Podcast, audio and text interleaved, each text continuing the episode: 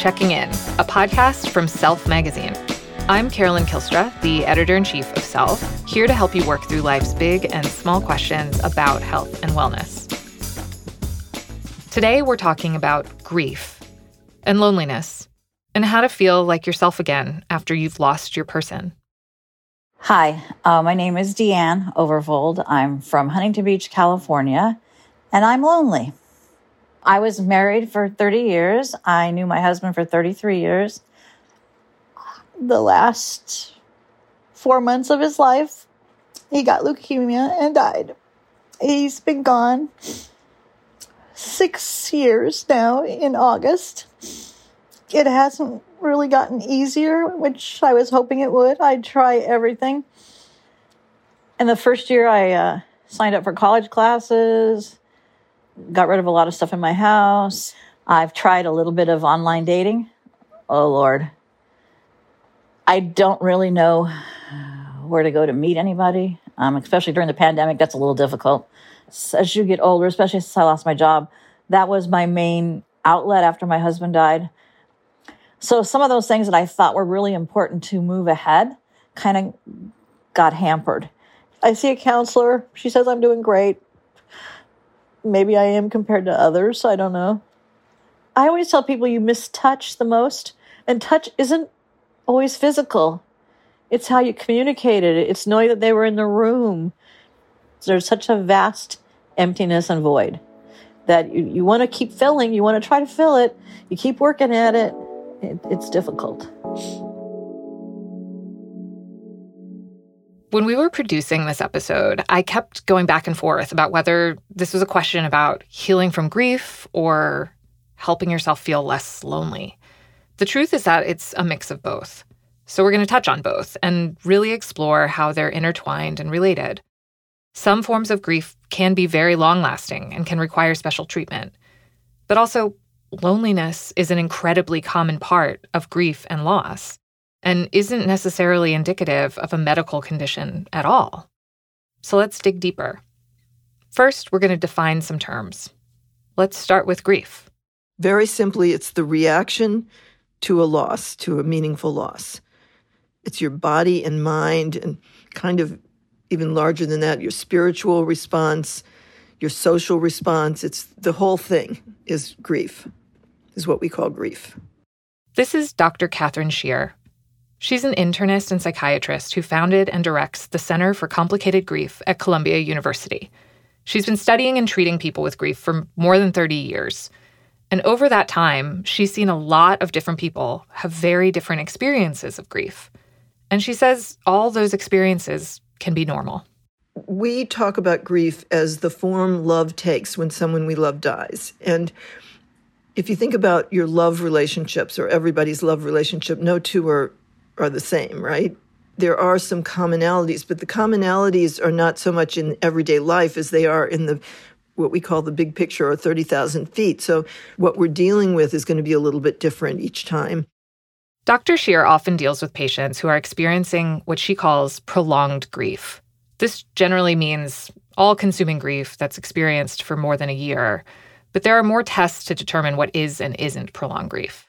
It's a kind of form of grief that stays very strong and very pervasive for years and years after someone we love dies. And so grief doesn't ever totally go away or resolve, if you will, but it does evolve over time as we adapt to a world that's very changed after someone we love dies. It's not center stage anymore. We we regain our ability to connect with other people and to engage in our lives in ways that can give us really satisfaction and joy in our lives again. This is one of the things that defines grief, actually, and makes it distinct from depression. When we're depressed, we, we actually have an impairment in our ability to experience positive feelings. And we really don't have that in grief. We, we, we sometimes feel survivor guilt, so we, we kind of don't want to experience positive um, feelings, but we actually can, and we usually do. There are exercises Dr. Shear suggests for maintaining a connection to pleasure. Simple, rewarding things that can be done each day. But that can feel a lot easier said than done, especially because of the loneliness that often accompanies grief. I will say that loneliness of all the of all the things that people feel, I think it's one of the in a way one of the last to kind of recede. It's one of the hardest to deal with. When Deanne originally wrote to us, she said, "I am a partner." She told us that her husband was her everything. I asked Dr. Shear, "What happens when you lose someone so vital in your life?" And Dr. Shear said that losing anyone is hard, of course, but it can be particularly difficult to lose someone so important to lose that person who you feel safe around, who makes you feel confident, who shares in your pleasures and your sadness. And so when you do lose someone like this, we just feel the absence of that person, and it feels like no one else can possibly be anything like that, even if we have other people that are sort of like that in our lives. But when this person goes, it's very threatening, and um, it, and it, needless to say, feels terrible. And we feel like again, like no one else can fulfill that role, and we, we can't we can't get ourselves even to connect with other people. So how can someone move forward after a loss this monumental? One way, Dr. Shear says, is to find somebody else.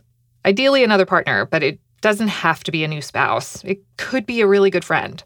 Someone who can listen, who wants to listen, who's really interested in your experience and can listen and and kind of validate what you're experiencing, can be there walking by your side, and maybe can help you a little bit with coping with some of the things you might be coping with. But we know that that's really hard, especially during a pandemic. And it's not the only option. Something Dr. Shear has seen help a lot of patients, actually, is discovering a new way to express themselves.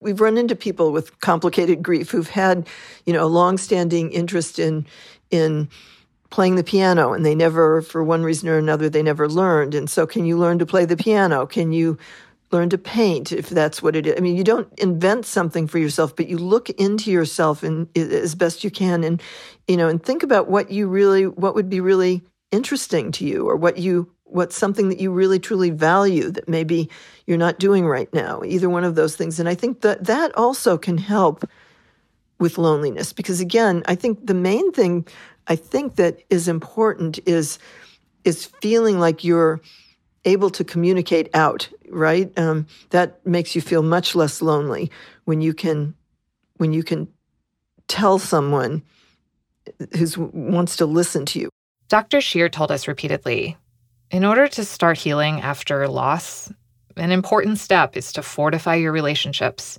and, yeah, maybe even start a new relationship. I think that's the best way to, to overcome loneliness because that's kind of what it's about. This is way easier said than done. And relationships of all kinds can go haywire after a loss. So, after the break, we're going to talk to somebody who has seen that darkest, loneliest part of grief before and we're going to get some advice on finding your way through.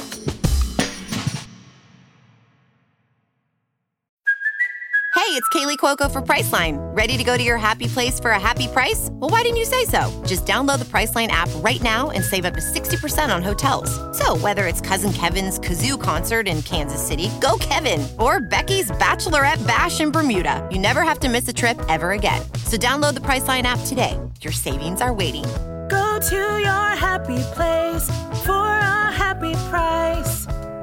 Go to your happy price, Priceline.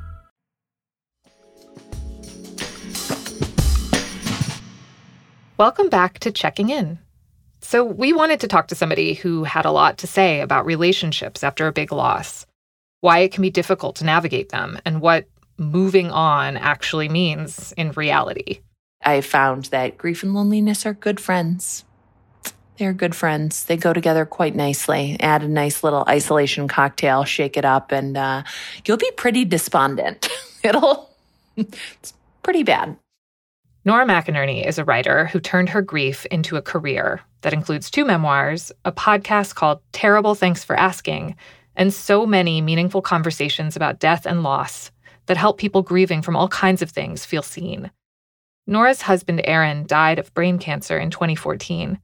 She has since remarried and is raising a blended family with a new husband. One of the things that we were excited to talk to her about was how to maintain relationships with friends and family while you're grieving. That's something that Deanne is having trouble with. Here she is again. Unless you find someone else who's lost their loved one, people really don't relate well to grief or loss, and they don't want to because it's frightening. One thing that discouraged us a lot was at the funeral when everybody came to our home afterward and all oh, were going to contact us again and stay in touch with us, and not one. I think if people just understood a little bit more about loss and then a little bit more about how you should treat people on both sides regarding loss. Because I never expected anyone to come and do things for me, but I would have loved the company. Not every relationship will survive a loss. Not every friendship survives grief. It just doesn't. And for a long time, I was extremely, extremely angry. You could at any point in time find somebody who, uh, you know, I burned a bridge with after after my husband died. But I would say they struck the first match. Am I still bitter?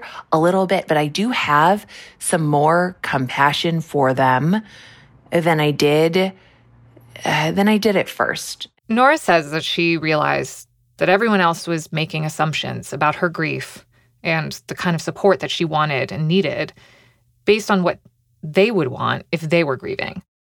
And this still happens, actually, with her close friends and family. It happened as recently as in November of 2020, on her husband's sixth death anniversary, as she calls it. The day comes, I get you know, I get messages from people who follow me on, on Instagram. I get, you know, notes from my colleagues who know I'm not working that day. I don't get a single message from my siblings or my mom. I wait. Five o'clock rolls around, and any other year, and I have done this before, different at different days, different different things, different sort of days of meaning to your loss. Eh, you you feel that feeling like, oh my, does nobody else? Am I the only person? Is this just over for everyone else? And it's such a betrayal. It's a different kind of wound, and I could feel myself going down that path. I could feel myself being like, wow my siblings don't care about me. My mom doesn't care. More importantly, they don't care about Aaron, and that kills me. It's totally understandable to feel this way and to make up stories about why these people are staying away. But Nora decided to confront them and to tell them what she needed. I fired up the group chat. I sent a text message and I said, I know you love me. I know you love me. It's Aaron's sixth death anniversary. I didn't hear from any of you. And it hurts me to not hear from you. So here is what I need. I need you right now to open up your calendar, set a reminder, not just for November 25th, but also for, um, you know, the week before. I just want to hear from you and I want to hear that uh, you know, that you're thinking of Aaron, that you're thinking of me. I don't need just a reminder that he's dead. I never forget that, but I, I want I just want that can I want to know that he matters to somebody who just isn't me, isn't his mom, isn't his sister. I want it from you because I, I, I know you love me, but this is how I need to be loved because people literally don't know. And I waited. I didn't have to wait long. My brothers called me, my sister called me, my mother sent me a text. My brothers told me, Oh, I wouldn't want that. Mm. So I didn't do it. Like we were raised in the same house with the same parents. In, in, we share genetic material and we experience grief that differently. Like imagine that. Like with that knowledge, you can extrapolate out to your friends, out to your family, out to everybody and realize no one knows what you need. So, what if you're listening to this right now and you are one of those friends who is close to someone who was grieving and you felt like you didn't know how to help? even if you really wanted to. Maybe you're afraid to say the wrong thing or afraid that whatever you attempt won't actually help or may even make things worse. If that sounds relatable, here's what Nora suggests. I drew a Venn diagram once. I, I, tell people this all the time. It's basically if you're not sure what to do, you draw a Venn diagram, and in, on the left side, it says, What can I do? Like what is within your ability to do, you know, what is in what is in your wheelhouse to use a corporate term? What can you do competently, consistently, and without ego, meaning if no one saw you do it, if no one wrote you a thank you card, you'd be fine with it. And what will you do? Also competently, consistently, and humbly. Whatever that overlap is, you do that. And maybe it is that you just send a text. And maybe it is that you send a grocery gift card. Maybe it is you show up and you shovel their walk. Uh, like one, my neighbor swept the snow off the top of my house so that I wouldn't form an ice dam and have a, and have my roof leak. And and and God bless him for that. okay, like is would I get on someone else's roof? No, that was his that was his Venn diagram, what he could do, what he would do. Something else that Nora experiences with other people that she would really like to put to rest is the use of the term move on. You know, in the way that people talk about her moving on, or the expectation that people have that she will move on. When you say the words move on, what a person who's grieving hears is stop that, please. Whatever you're doing, stop it.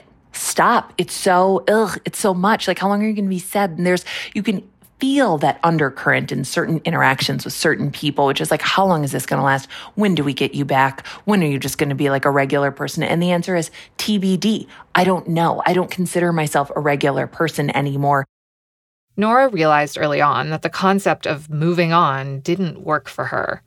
But she does talk about moving forward. Moving forward to me means that you allow it to and you do your best to embrace what you have, even as you miss what you had, even as you, you know, uh, for me, there is no current me without the the past version of myself. There's no there's no even version of my family without what i had with aaron there's not. One of the ways she moves forward that she builds a full life that incorporates her grief and her loss, is by being in community with other people who really understand these feelings. At some point after Aaron's death, somebody suggested that I go to like some sort of group or some sort of support group. And I was like, when would I do that? I have a freaking kid. Like I have a, I have a baby. I have a toddler. How on earth would I do that? And besides, I didn't even want to be a widow. Why would I want to hang out with widows? like, I don't even want this. I, why would I want to associate with it in any way? And I ended up meeting my, my uh, co-founder, Mo Richardson, through our, the women who own our, the coffee shop that we both went to, who forced us to meet each other, forced us to be friends. And within like a, the few hours that Mo and I spent together, I felt more safe and seen and comfortable and comforted than I had in, I did not know how long. I didn't know how long. And Mo and I lost our husbands in very different ways. And, and yet it was just this, the, the experience of recognition in, of yourself in another person is so valuable and so meaningful. Mo and Nora kept meeting up, and eventually they were thrown together with other widows, and they formed an official group called the Hot Young Widows Club. It began as an in person meeting in Minneapolis and has since become an online space. We have people in there who's, you know, who have been widowed for mm-hmm. many years, for decades in some cases. We have people who have been widowed for hours. At sometimes people show up in the club, they are brand new, they haven't even had a mm-hmm. funeral yet, but something in them knows like, I will need to be able to talk to people who have been here. Contrary to its name, the group includes people of all ages and genders. And you don't have to have been married to the person you lost, they just have to have been your person. One thing that's really great about the group is that it's a place where people can just talk about their people who they lost. They can talk about being lonely. And as we're hearing from Deanne, too, that can be hard to do with people who aren't also grieving. But all that said, it shouldn't feel impossible to be supported by your loved ones whether they're grieving or not. Ultimately, it all comes back to learning to ask for what you need. And the people who truly want to be there for us, the people who want to show up, who want to do their best, they cannot do that with bad information. They can't show up when they get the same response that you give the checkout person at the grocery store. You know, I, am not, I'm not advocating that we just all go out and spill our guts all over the street to every person we meet, but for the relationships that are important to you, the whole truth is important. It is vital. They need that. And I, I think that obviously all of our loneliness, all of our grief, all of our pain in different ways is bubbling up, is, is sort of brought to the surface by COVID, by this extreme amount of isolation and, and fear and uncertainty. And I think that it's almost as good a time as any to pick up the phone, not FaceTime. No one wants to look at their own face while they're talking. It's so unnatural. No, no, no, no, no. Go back to middle school. Call a friend on the phone, lay on your bed, stare at the ceiling, play with your hair, and talk to them. And if the only thing that you can say that is true is, I am lonely and I don't know what I need, but I don't have it, you have a start. So there you have it. There aren't any easy answers to this question, but we hope that there was something useful for Deanne here and for anyone else who might be going through what she is. If you enjoyed the show, make sure to rate and leave us a review and subscribe to the podcast. It helps new listeners find the show. You can find additional information and episode references in the show notes. Follow Self on Instagram at Self Magazine, and I'm at Carolyn Kylstra. On our audio team, supervising producer is Odelia Rubin, lead producer is Haley Fager, executive producer is Shara Morris, producer is Phoebe Unterman, associate producers are Andrea Batanzos and Kate Mishkin, and sound engineer is Scott Somerville. On the self team, the editorial lead is Sarah Yalowitz, special projects director is Amy Eisinger, researchers are Amy Marturana Winderl and Colleen de Bellefonds. The theme music is by Biscuit and Butter, courtesy of Blaze Unlimited LLC. Special thanks to Julie Shen and Neon Hum Media. Thanks for listening. We're taking a break for the holidays. See you in a few weeks.